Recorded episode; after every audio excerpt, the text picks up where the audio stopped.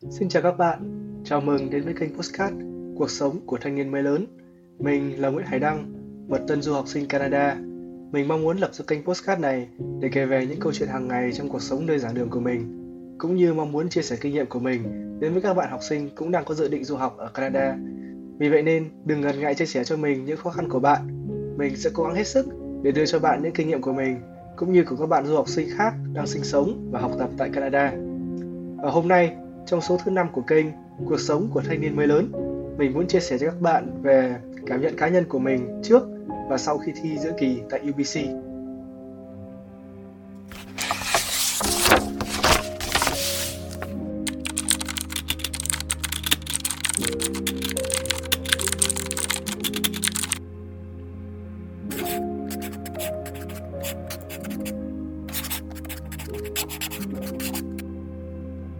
Trước khi thi, mình luôn vô cùng tự tin với những gì mình đã chuẩn bị.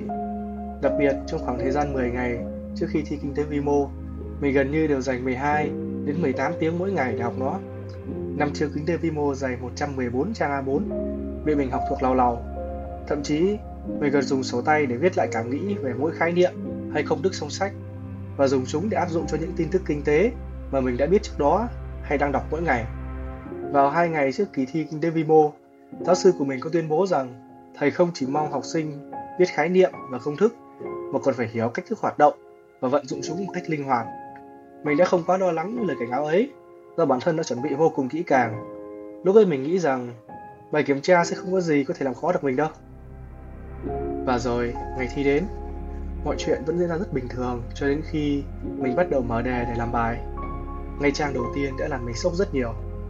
Câu mở đoạn ghi rõ và in đậm dòng chữ để làm trong 40 phút, gồm 17 trang. Lúc đó mình rất muốn đi lên hỏi giáo sư. 17 trang trong 40 phút. Thầy định yêu cầu chúng em mỗi 2 phút là một trang kiểu gì? Dù ức chế, nhưng mình vẫn phải tiếp tục làm bài. Chúng chả có thời gian để mà đi lo lắng xung quanh. Khi mình xem đề ở phần A lớn, Có ghi đó là evolution, Tức là phần nâng cao và phải làm tự luận. Mình đã có chút nghi ngờ, Tại sao mấy phần đầu tiên đã là nâng cao rồi? May cho mình đã tự hỏi như vậy và không vội vàng làm bài như những bạn khác mà mình bắt đầu dở những trang sau phần B lớn ra đọc trước. Quá như vậy, phần B lớn là understanding, tức là phần thông hiểu và làm trắc nghiệm 12 câu. Vì vậy mình quyết định ngồi làm nó trước, dù sao hai phần đều có cùng số điểm là 12. Mình sắp xếp thời gian, định trong 15 phút hoàn thành phần B, rồi mới đảo lại làm phần E. Kế hoạch vẫn diễn ra tương đối suôn sẻ. Mình hoàn thành phần B trong 18 phút, rồi quay về đọc và làm phần A. Phần A có một bài đọc dài 2 trang rưỡi về một bộ luật kinh tế mới được áp dụng tại Canada và yêu cầu sau khi đọc xong thì trả lời 5 câu tự luận.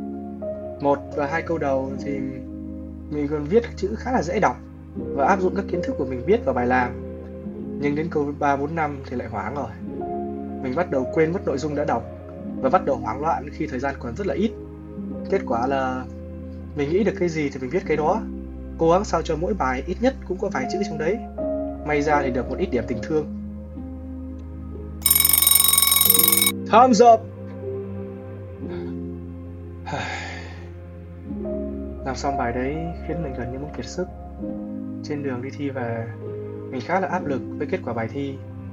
Mình tự hỏi tại sao nỗ lực như vậy rồi Mà cuối cùng mình không thể tự quyết định được kết quả của bản thân. Mình có gặp và hỏi vài người bạn về bài thi của họ. Thậm chí họ còn làm tệ hơn mình khi không đọc qua trước toàn bộ đề và ngồi làm tự luận trước, rồi không kịp làm hết câu hỏi trắc nghiệm. Điều này làm cho mình thoải mái hơn một chút. Ít nhất thì mình vẫn chưa phải người làm tệ nhất. Chắc là như vậy nhỉ. Mình cố gắng đổ lỗi cho giáo sư ra đề quá khó. Mình đổ lỗi cho đề bài không liên quan bài học của mình.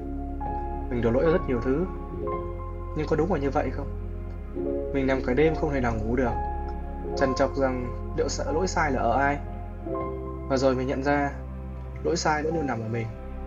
Giáo sư chẳng làm gì cả. Thầy ra đề khó với mong muốn học sinh thực sự hiểu bài để làm, để giữ cho chất lượng và danh tiếng của nhà trường luôn tốt. Còn mình thì chỉ ôn những khái niệm đơn giản mà lại chưa dành đủ thời gian và quan tâm đến thực tiễn. Để rồi đến lúc kiểm tra, lại chỉ có thể kiêm cỡ đổ lỗi cho người khác. Thật đáng xấu hổ.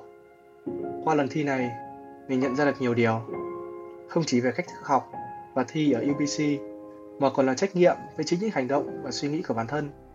Không phải lúc nào người cố gắng nhất cũng là người có kết quả tốt nhất. Mọi người sẽ đánh giá bạn qua kết quả công việc của bạn, chứ không phải là quá trình. Và vừa rồi là toàn bộ những điều mà mình muốn chia sẻ trong tập postcard ngày hôm nay. Cảm ơn các bạn thính giả đã lắng nghe. Hãy tiếp tục theo dõi kênh Cuộc sống của thanh niên mới lớn và đừng quên chia sẻ postcard này với những người bạn của các bạn nếu họ cũng đang chuẩn bị bước vào hành trình đại học của họ tại UBC. Hẹn gặp lại trong các tập postcard tiếp theo. Chào tạm biệt.